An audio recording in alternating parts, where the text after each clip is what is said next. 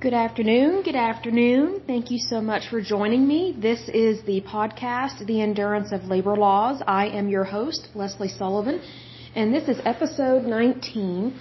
And we are going to take a look at Communications Workers of America, also known as CWA. So let's go ahead and get started on this one. It was founded in 1947. It is headquartered in Washington, D.C. They have locations in the United States and Canada. They have a little over 456,000 members, and those are active and dues paying retired members. They have a little over 166,000 uh, non dues paying retired members as of 2014. Their current president is Chris Shelton. They have affiliations with the AFL CIO, CTW, and CLC. So then we'll dive into the history here. It says the Communications Workers of America is the largest communications and media labor union in the United States, representing about 700,000 members in both the private and public sectors, also in Canada and Puerto Rico. The union has 27 locals in Canada via CWA SCA Canada, representing about 8,000 members. CWA has several affiliated subsidiary I think that's right. As subsidiary labor unions bringing total membership to over 700,000. CWA is headquartered in Washington, D.C., and we've already discussed that they're affiliated with AFL-CIO. But there's also listed the Strategic Organizing Center, the Canadian Labor Congress, and UNI Global Union. The current president, again, is Chris Shelton. It says in 1918, telephone operators organized under the Telephone Operators Department of the International Brotherhood of Electrical Workers. While initially successful at organizing, the union was damaged by a 1923 strike and subsequent AT&T lockout. After AT&T installed company-controlled employees committees, the Telephone Operators Department eventually disbanded. The CWA's roots lie in the 1938 reorganization of telephone workers into the National Federation of Telephone Workers after the Wagner Act outlawed such employees committees or quote company unions. NFTW was a federation of sovereign local independent unions that lacked authority over the affiliated local unions, leaving it at a serious organizational disadvantage. After losing a strike with AT&T in 1947, the Federation, led by Joseph A. Beirne, reorganized as CWA, a truly national union which affiliated with the Congress of Industrial Organizations in 1949. CWA has continued to expand into areas beyond traditional telephone service. In 1994, the National Association of Broadcast Employees and Technicians merged with the CWA and became the broadcasting and cable television workers sector of the CWA since 1997, it includes the News Guild, the, sorry, the Newspaper Guild, uh, now named the News Guild CWA. In 2004, the Association of Flight Attendants merged with CWA and became formally known as the Association of Flight Attendants CWA or AFA CWA. In 2020, CWA launched the campaign to organize digital employees initiative to unionize tech, video game, and digital workers, which has led to CWA becoming a major union for U.S. and Canada tech worker organizing. Which I don't think that's a good idea, and here's why. Because of how unions work, they typically are trying to get as much pay as possible, which to an extent I I'm okay with that, but at the same time they need to be reasonable with the economy. And I'm reminded of the auto workers union where they were being extremely overpaid and it bankrupted their unions and um, they expected a federal bailout and they actually got one. So the tax the taxpayer was put on the hook for their um, overspending of monies. And I think that if they uh, unionize the tech world, that's going to greatly inflate uh, technology devices such as computers, printers, um, anything that programs something. So you have to be careful what you unionize because unions typically try and raise wages astronomically as opposed to economically. And we've seen that in times past. So my concern would be that if the tech world was unionized in terms of United States labor and things of that nature, that instead of being able to go to like Walmart or Target or Best Buy and buy a computer for a reasonable price, they would be outrageously expensive because unions tend to raise the price of goods because they're trying to make up that cost difference of the monies that they're overpaying to their union members. And also, I would be concerned about large groups of people that are retiring soon, especially within the tech world. And so typically what you see within unions is you see retired workers uh, still expecting to get paid most of their money, even though they're not working a job, but they are still expecting this really overinflated retirement checks. And I'm not against retirement, I'm very much for it, but it has to be realistic in regards to, to the economy. So I say that if someone wants to make a lot of money when they are retired, they need to go into investing, such as in the stock market or real estate or things like that. But the taxpayer and the consumer should not be put on the hook for someone else's retirement benefits, which kind of is what happens with unions when you have a whole bunch of people retiring all at the same time and then there are not enough union members, current union members or new union members to make up the costs of that retirement pension plans and benefits going to a whole bunch of people that are retired.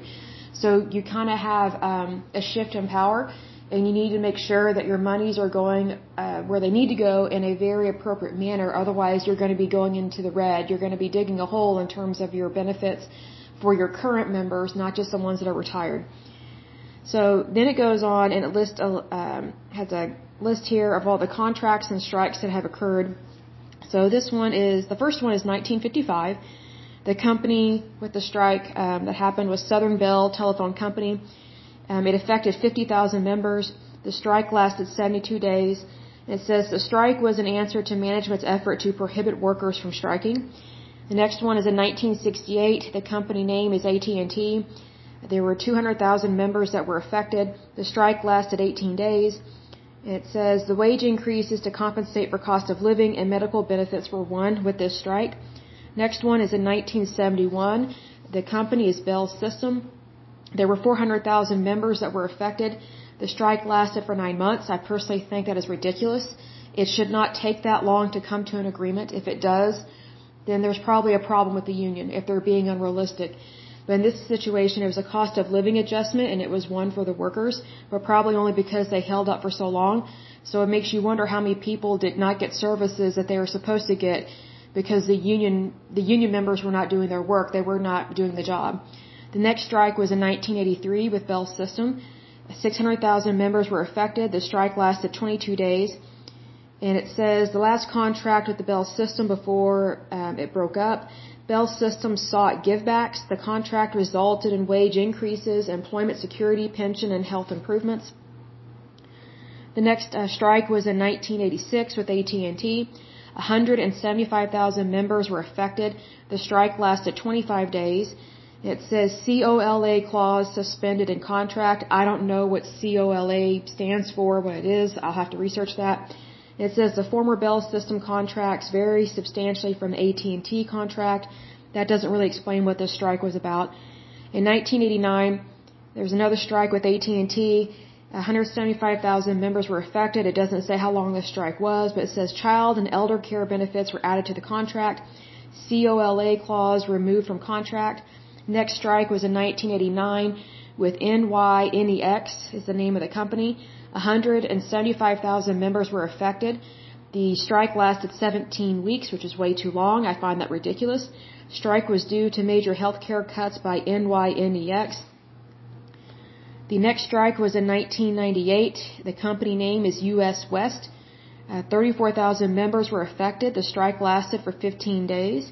It says the strike was due to mandatory overtime demands and forced pay for performance plan.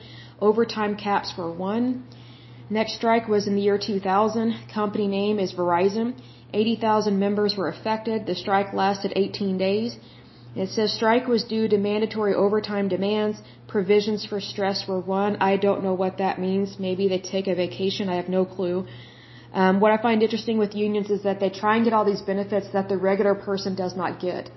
But yet, union members think that their labor is more important um, than other people's labor, and it is not. We are all equals um, in in terms of workers' rights and in terms of citizenship within the United States. So that's one thing I don't like about unions is that they put their job above everybody else's, and they can go on strike and make all these unrealistic demands. But if regular everyday people were to do that, pretty much all of us would lose our jobs. and the unions would not be there for us. So, and they wouldn't care about us anyway, because we are the non-union members, or just non-union citizens that are not a part of a union. So that's what I mean by they put themselves above everybody else, which is not the correct thing to do. It's a very stuck-up, snobby thing to do. And it goes against everything that the U.S. Constitution stands for. It goes against traditional workers' rights, because I believe in traditional workers' rights. I believe in the Constitution of the United States as well as many other things. But in regards to unions, um, unions tend to be, um, they can be really mean to people that are not in unions, and they don't value their labor. So they don't value other people's labor, is what I mean. The next strike was in 2011. The company name is Verizon. 45,000 members were affected. The strike lasted 13 days. It says strike was due to major uh, wage and health cuts by Verizon a forced pay for performance plan and movement of work job security provisions. The contract was extended. The next strike was in 2012. Uh, the company name is AT&T. 20,000 members were affected. The strike lasted two days, not very long. Um, it says here AT&T West were involved, California, Nevada, AT&T East, which includes Connecticut, and it mentions the unfair labor practice strike during contract negotiations. Let's see.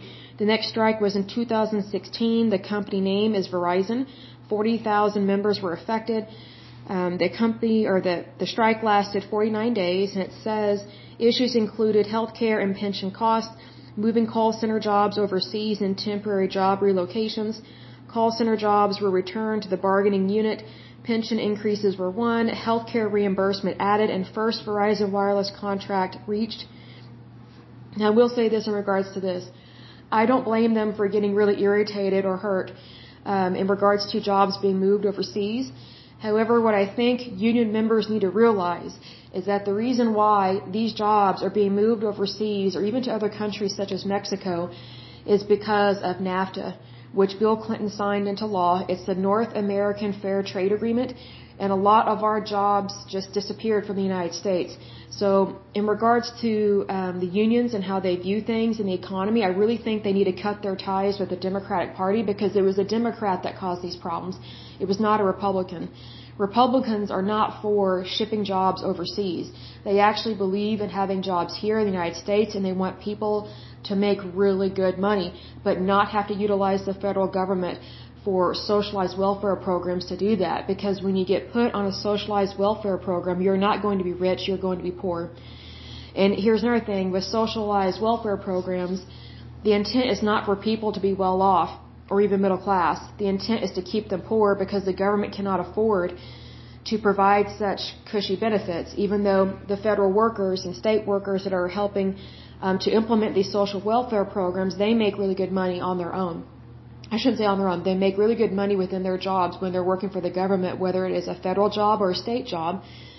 And I know that if these federal workers, especially these bureaucrats that are in charge of these different federal agencies, if they had to earn the kind of living um, that these people on social welfare programs received, if they received those checks, they would not like it because you would be forced into poverty.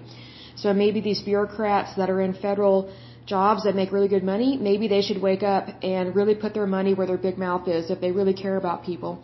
Because I personally say that if we're going to have these socialized welfare programs, which we have them, I don't necessarily agree with all of them, but some of them are there for a good reason even if they are meant to be a temporary um, a temporary provision for people to help them get back on their feet. But if we are going to have these socialized welfare programs, I think the government, the federal government, should increase the benefits that people get, make it like a middle class job. But I guarantee you, the federal government will not do that because it knows that it's not affordable, it's not feasible, and the federal government is just really, um, I was going to say a bloated bank because um, the federal government loves to tax people and loves to take in the dough, as they say, from people's paychecks, but they don't like to dough it out. Because it seems like all these people that work for the federal government, um, they, and some state governments, um, they just like to spend other people's money but not their own. And it's very unfortunate because sometimes there's this mentality that goes along with that kind of job, and it grows over time, if not immediate, when they get in office or they get that kind of job. It's like it's easier to spend someone else's money than your own. So they don't really care about people is the thing. So then the next strike in regards to this article was in 2019. The company name is AT&T. 20,000 members were affected. The strike lasted five days, and it says it affected AT&T Southwest, or sorry, excuse me, Southeast, and unfair labor practices strike during contract negotiations. Now, I don't know what unfair labor practices means, so I will have to look that up because I don't know if that's a legal term or if that's just kind of a catchphrase that they use with them talking about unions and things that I don't that they don't agree with in terms of trying to come to an agreement with a contract. So then it goes on to talk about membership. And it says according to CWA's Department of Labor records since 2006, when membership classifications were first reported, the total reported membership has varied greatly and unpredictably due to the addition and removal of reported membership categories. As of 2014, around 27% or a fourth of the union's total membership are classified as non-dues paying retirees and not eligible to vote in the in the union. The other voting eligible classifications are active, and that is at 65% of the union, and dues paying retired are sitting at 8% of the union. CWA contracts also cover some non-members, known as agency fee payers, which number comparatively about 7% of the size of the union's membership. This accounts for a little over 166,000 non-dues paying retirees and a little over 52,000 dues paying retirees, plus about a little over 43,000 non-members paying agency fees compared to 404,289 active members. So what concerns me about this is having retirees um, in the union, and if they are non-paying, then I don't really see the point of them being in there.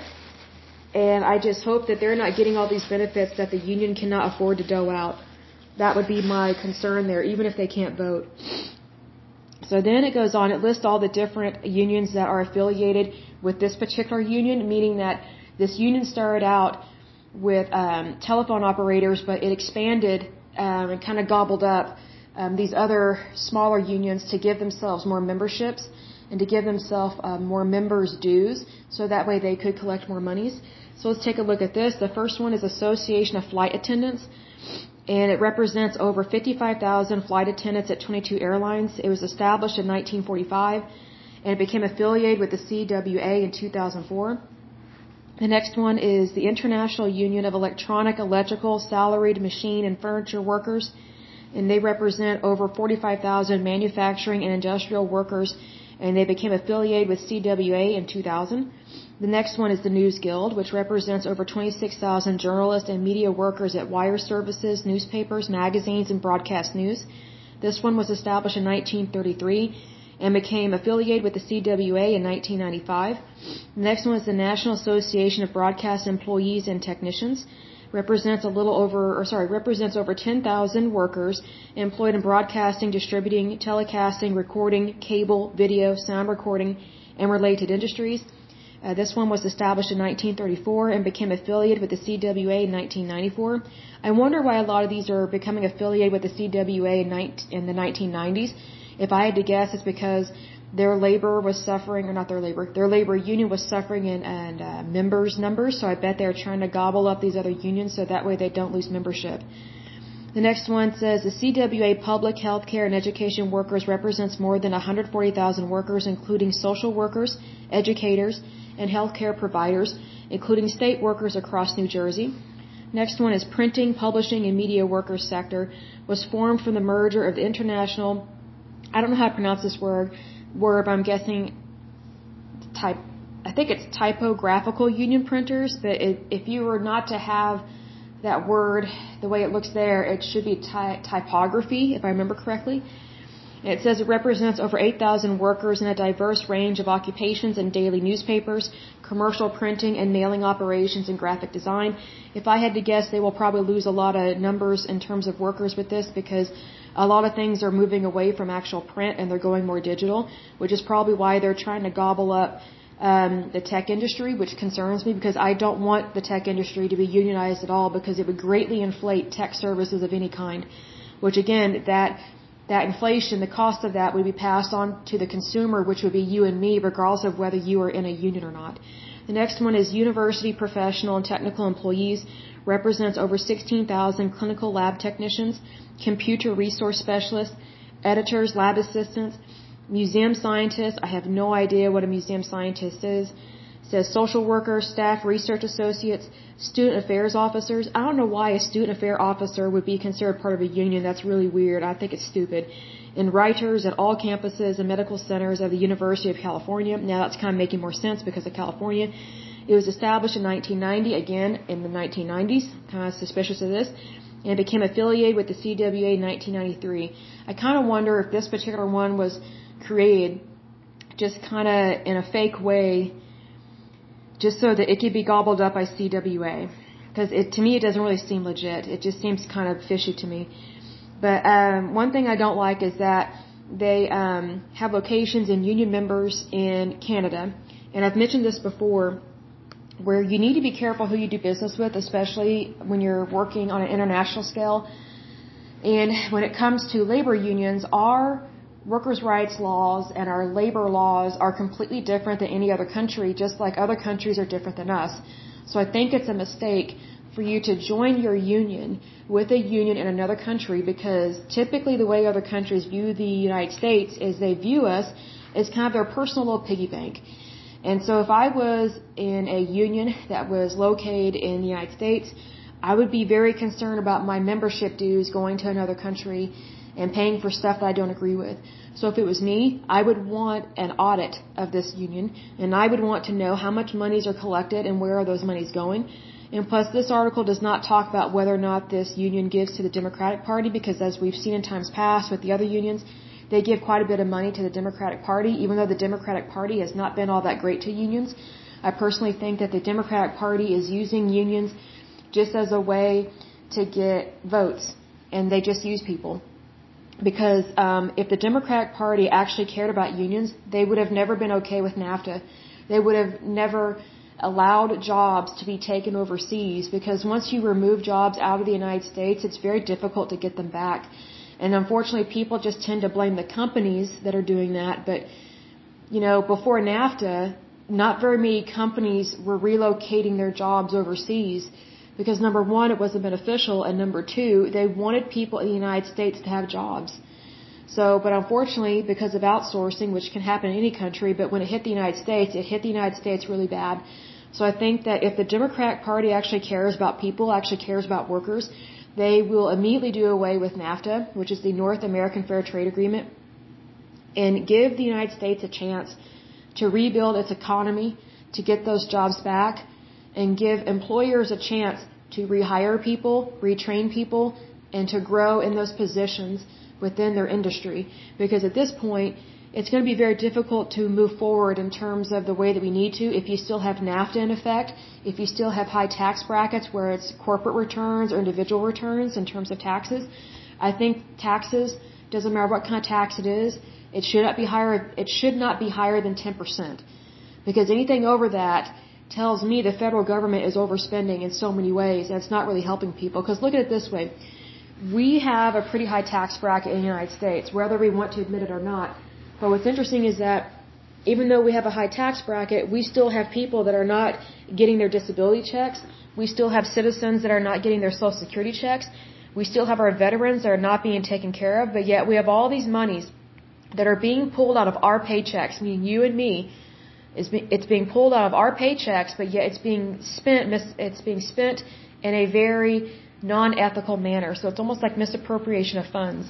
But I use that cautiously when referring to the federal government because the federal government can give itself permission to use funds in any way that it can, which is why it's very important for the Senate and the Congress to call the federal government out on this because, especially the Congress, because they have the power of the purse, as they say. And so the Congress, where whether it is Democrat or Republican, they need to be extremely responsible and take it seriously about how monies are used because those are our, our tax dollars. And here's the thing, once those tax dollars are removed from your paycheck, you pretty much are never getting those monies back. Like just because you think that because your tax dollars are being pulled out of your paycheck and going to the federal government, there's no guarantee that you that you are going to get Social Security. Like I'm only 37, but I've known for, gosh, since my 20s that Social Security is a waste of time. It's not run very well. It's very horribly run. It's overinflated and it's mismanaged. So there was just always this perception, and I think it is true that you know Social Security. There's a pretty big chance that it won't be there when when I get to retire. So I've learned not to rely on the federal government because I think that's a mistake. Because I think too many people are are relying on people that have cushy federal bureaucrat jobs. And here's the thing, bureaucrats don't care about you. They don't care about us. They're not paid to care. They're just paid to spend our money. So when you're paying someone to spend your money, you, you have to be careful. Um, how do I word this? You need to be careful how much how much trust you put in individual people, not necessarily your government, but individual people, because when we talk about the government per se, we the people are the federal government, we the voters, and that means citizens, non-citizens, people that are here illegally, or people that are are here legally but they just have a, a, a worker's permit of some sort. If you're not a citizen, you're not a citizen. You know, nothing against you, but you're you're not part of the federal government. You're not part. You're not really part of our democracy in terms of how this country is run. Just because you work here, um, that doesn't give you. That really doesn't give you a say in the things that go on in the United States just because you're not a citizen. That's not to diss you. That's not disrespectful. That's just a fact. Because as citizens of the United States, it is our job. It is our job as citizens of the United States to take care of our own people first. Because if we don't take care of our own people first, then we have already failed. And it's like if we can't take care of our own our own first, then how can we take care of anybody else? So I really think my personal opinion, this is a side note, I really think that the federal government should stop spending or stop sending any tax dollars overseas to any organization or to any country because those monies need to stay within the United States we have quite a few people on our social welfare programs that they need help and they need help right now.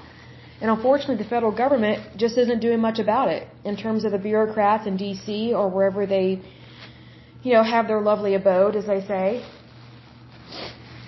Another thing that needs to be fixed and repaired is how our veterans are treated and that they get the best possible care. Um, because we have a lot of veterans that, you know, they go to the VA and it's just a crappy, horrible hospital, excuse my language, but they just get horrible care. And it's not like even the workers that work there, whether they're doctors, nurses, or front desk people or social workers, not very many of them are very nice. They don't always enjoy their job. And the biggest reason is because of management and mismanagement. It comes from the higher ups within the government.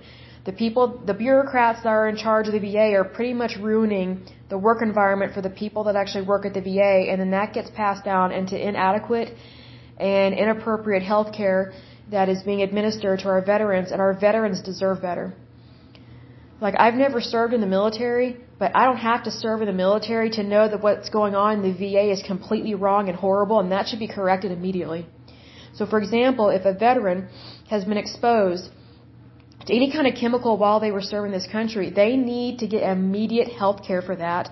And even if they get diagnosed like 10 or 20 years later, and we know there's a, a cause and effect or a correlation, even if there isn't specific scientific data directly associated with it, if they have been exposed to something and then they develop a, uh, a health condition later, the federal government, which is you and me, our taxpayers, should pay for their health care. Because we made that promise to these people, to these men and women when they joined our military and they served our country, they protected us, they protected you and me from harm from our enemies, the least we can do is help them get the best possible health care, like five star treatment, not two star or one star treatment, which is, which is exactly what they're getting right now. But they need to be receiving a five star treatment because if I want five star treatment, if that's what I think I deserve, then that's what the VA deserves. That's what these veterans deserve. But unfortunately, when you have socialized medicine, even in small little outlets like the VA and um, you have Social Security and things like that. Oh, and WIC, Women, Infant, Children. That's a horrible program. It's not run very well. And I know for a fact on that, I can't remember if I mentioned this in a previous podcast, but way back in the day when I was a teeny bopper, one of my first jobs was working at a grocery store. And the number one thing that disappointed me was how many women were on women, infant, children. They're just having sex just stupidly and having all these kids by all these different daddies or whatever. But anyway, even though they were doing that, um, they were applying for this uh, program, Women, Infant, Children. It's called WIC, and the the government would help them um, with, you know, baby formula, baby food, diapers, things like that. And the federal government or whoever pays for it, I can't remember it's federal government that pays for it or if it's the, at a state level. I just don't remember because I was so young and I didn't really understand all of it at the time. But what I do know is that whatever the government was buying or paying for these women, it was crappy stuff. It was the bottom of the barrel, just absolute crap. Like, there is no way I would put my kid on any of these baby formulas that these women were allowed to buy because they were the worst baby formula. They, there were horrible diapers.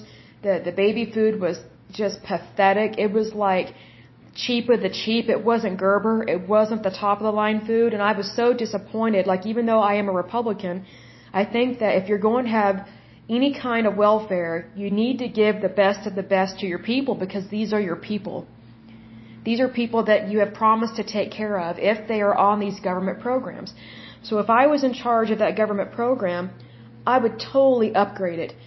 I would totally have it be so that any woman that is on women, infant, children, the WIC program, that they're not getting the bottom of the barrel, they're getting the cream of the crop, especially with baby formula, baby food, diapers, baby wipes, anything that they need. Oh, and then also just regular food for their kids.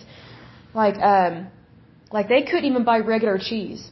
It was so disgusting. I could not believe what kind of cheese. It was so disgusting the cheese that that these women were allowed to buy. They were not allowed to get anything nice.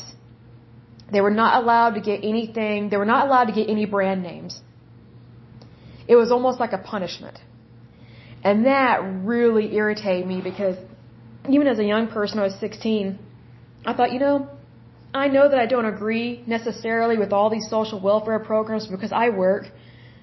You know, and even if I was an unwed mother, I would still work. I would not just live off of the government, but even so, if I needed help with something, I would expect the best of the best. And even though I was working at 16 years of age, I thought, you know, I know my monies are going towards these women, but I want them to have the best.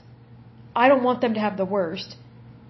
Because them and their little ones do not deserve these crap products. I did not mind at all if my tax dollars were used to pay for the top of the line baby food, top of the line baby formula, the best diapers, just give them the best, not the worst.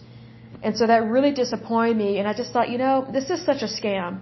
You know, the American people get lectured about how we're not doing enough um, to help the the war on poverty, which is such a BS line because you're always going to have poverty. Poverty has always been a part of our society. So I think for um, any government to say, "Oh, we're going to fight poverty," BS. Put your money or put the taxpayers' money where your big mouth is instead of into the pockets of all these bureaucrats that are working these jobs where they don't really care about people and they're just professional paper pushers. But it's one of those things that our government programs need to be run better and there needs to be accountability. But even as a 16 year old, I realized very quickly that even some of these government programs that I see every day um, at my job, they are not being run very well, and the people that are on them are suffering horribly. Because there's no way I would eat that, eat that crappy cheese. There's no way, you know, if I had a baby, I would not pay or I would not accept crappy baby formula. I would go get a job, I would work really hard and get the best baby formula ever. Because what I find interesting is that, you know, this crappy food, people would not even feed it to their pets. But yet the government, whether it's federal or state, I don't know which one, they thought that those crappy products were okay to give to babies, to children. And I'm like, this is horrible. Like, if you wouldn't even give it to your dog, why are you, why are you willing to give it to someone's kid who you say you care about and you want them to be on this social welfare program, but yet you're just really keeping them there at the bottom as opposed to helping them get out of that pit of not having job, not having enough for the, for the table, not having enough for their family. So, you know, there's just a lot of hypocrisy within social welfare programs. Like, I wish that I was in charge of all of that because I would totally nip that crap in the bud. And if there are going to be people on social welfare programs, they would get the best of the best if I was in charge of it. Because if it's good enough for me, it's good enough for somebody else. Like, if I wouldn't eat crappy cheese that makes me feel sick as a dog, then I'm not going to have somebody else buy that I'm or not buy it, but receive it. Because I think that, you know, if Kraft singles, which this is sad I have to be specific like this, but if Kraft cheese singles are good enough for me, then they're good enough for these unwed mothers that have these babies. You know, I don't have to have a baby out of wedlock to understand how tough they had it and how rough it was. But I bring this up because I think it's very risky and I think it's getting a little old when these unions are getting in bed with the Democratic Party and the Democratic Party has let down our unions big time. Big time because I think if the Democratic Party really cared about unions and cared about all workers in the United States, doesn't matter if you are in a union or not, if the Democratic Party actually cared, they would immediately discontinue NAFTA and bring back all these jobs to the United States. Because that would greatly help our labor force, that would greatly help our families, that would greatly help our children. It would, it would just greatly help our country and our society in general. So, I mean, I, I think it's important to call people out on stuff. You know, you have to call a spade a spade. I think as a country, we need to stop sweeping things under the rug and we need to start calling people out on stuff. And if they happen to be in one political party as opposed to another, it doesn't matter. Still call them out. Because even though I am a Republican and I am a capitalist, I think people have a right to work because they do have a right to work. It's it's based on the laws of our country. And we should not be sending anything like that overseas. Because people need jobs here, not overseas. They need it here. So I would think that if the Democratic Party actually cared about workers, they would not be okay with outsourcing jobs to basically slave labor in another country.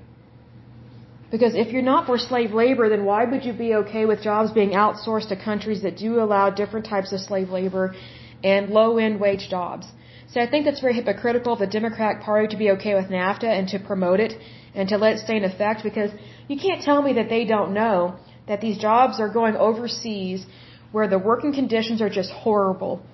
Like, if those working conditions were here in the United States, those employers would be shut down immediately or they would be fined thousands, if not millions of dollars. So if the Democratic Party is for fair labor, for fair wages, and all these benefits, then why is the Democratic Party okay with jobs being shipped overseas into very much unsafe, horrible working conditions and predominantly horrible to women and children? I just have to call it like I see it because this has been going on for a while and it's like nobody stands up and says anything and calls them out on it. We need to be careful who we do business with. And that includes other countries. And that includes companies that operate in other countries that don't care what's going on over there. You know, it's you know, I look at it this way: if CEOs of certain uh, companies can be called out for sending jobs overseas, for example, like Nike, and not caring about the working conditions, then why isn't anybody calling out the Democratic Party for for not standing up more for all workers in the United States? But they don't do it. No one calls them out on it, and the Democratic Party doesn't care to do the right thing. All they do is they just manipulate the vote because all, that's all they want is your vote. That's why they want to legalize all these illegals here. They don't really care about them. They don't really care about their health, their future. It's for votes. It's about government policy. It's not about the people. It's about government policy and being able to manipulate people's paychecks, manipulate the vote, manipulate the electoral college. And it's high time someone called them out on it because it's not right. And over the years, the, the Democratic Party has just been manipulated, and I can't stand that because I know some really good Democrats, and you know they're they're normal, everyday people, just like Republicans. But unfortunately, the Democratic Party has been overtaken by some liberal, crazy liberal nutbags, and they don't really care about people. And this has been happening over time. Like this didn't just happen overnight. Like you can't just blame it all on Bernie Sanders or some of these more extremists that are, you know, sound like communists and fascists. This has been going on for well over a couple decades. That over time, systematically, the Democratic Party has been taken over by people that don't really care about the United States. And if they don't really care about the United States, then they for sure are not going to care about you or me, regardless of what party we're in. Like, I miss the good old fashioned Democrats that, you know, they, they were, they were just simply people that believed in an eight hour workday. Um, they really focused on the community and, you know, they weren't always anti-Republican. Like they may not have agreed on everything, but they agreed on most things. Now we have such a polarization within our political parties in the United States. No wonder we've got some of the problems that we have now. So if anything, I wish more people would wake up to the fact that we need to depolarize. We need to come together as a nation, work things out, and work things for the better of our country, not just for these particular groups with their own little agenda. I could care less what someone else's agenda is if it violates my rights and my freedoms. That's how it should be. If someone else's agenda goes against your rights and violates your freedoms, then guess what? Their agenda is completely in the wrong. And, and you don't have to honor that agenda. Because your rights and your freedoms come from the Constitution of the United States of America. And if you have to take that all the way to the Supreme Court to prove it, then, then by all means do so. But just so you know, there are certain things that are set in stone in this country.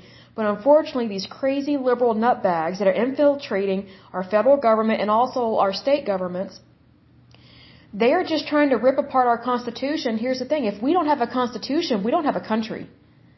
And that's what some of these people want. They want to take it over. They think the Constitution is just horrible. I'm like, really? You think it's horrible when you have more rights here than in other countries? It's like, what I tell people all the time is that if you don't like it here, then leave. Find another country that is just as good or better as the United States, and I guarantee you, you will not find one. Because why else would all these people be coming to the United States for freedom, for liberty? It's because they're leaving something bad and they want to come to something good. So that's kind of my tangent on that. But I wanted to bring that up because it does come up in politics and it does come up in everyday life. And I wish more people were aware of things in everyday life so that way they really knew what they were voting on when they go to the voting booth. Because that's where you let your voice be heard. And that's very important. Don't ever throw away your voice ever, but especially when voting. Because the number one thing that disappoints me is when I look at the stats and I see like, excuse me, like how like how many people we have in the United States, how many are legally here, how many can legally vote, and then I look at how many people actually voted. It is very disappointing to see the numbers. Like I could care less if someone's Democrat or Republican. It is your job to get out and vote when you are supposed to vote. If you are a legalized citizen, and you're a citizen of the United States of America, you have a responsibility to vote. Like even if someone is a crazy liberal nutbag, I still want them to cast their vote. Even though I don't agree with hardly anything they say or do, it doesn't matter. A vote is a vote. It's very important because our voices are equal. But when people do not get out and vote, regardless of what party they're in, it creates inequality just by people not standing up for what they believe in. And the best way to stand up for whatever you believe in is to vote. So just, just remember that going forward. Um, the next union we will take a look at is the United Brotherhood of Carpenters and Joiners of America. This one should be interesting. It was founded in 1881.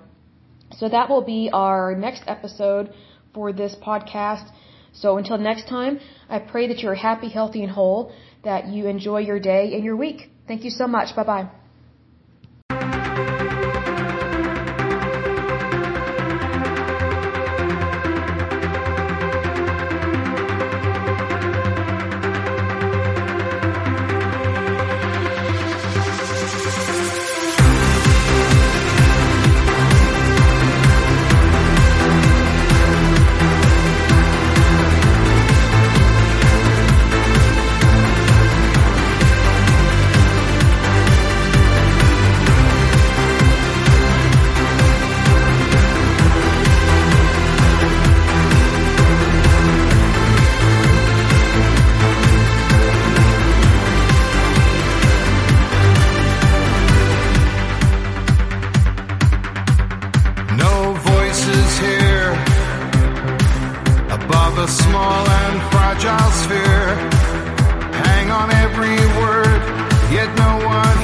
I speak.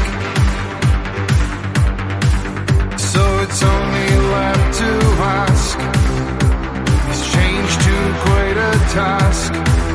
From the smallest depths, waves transform the earth.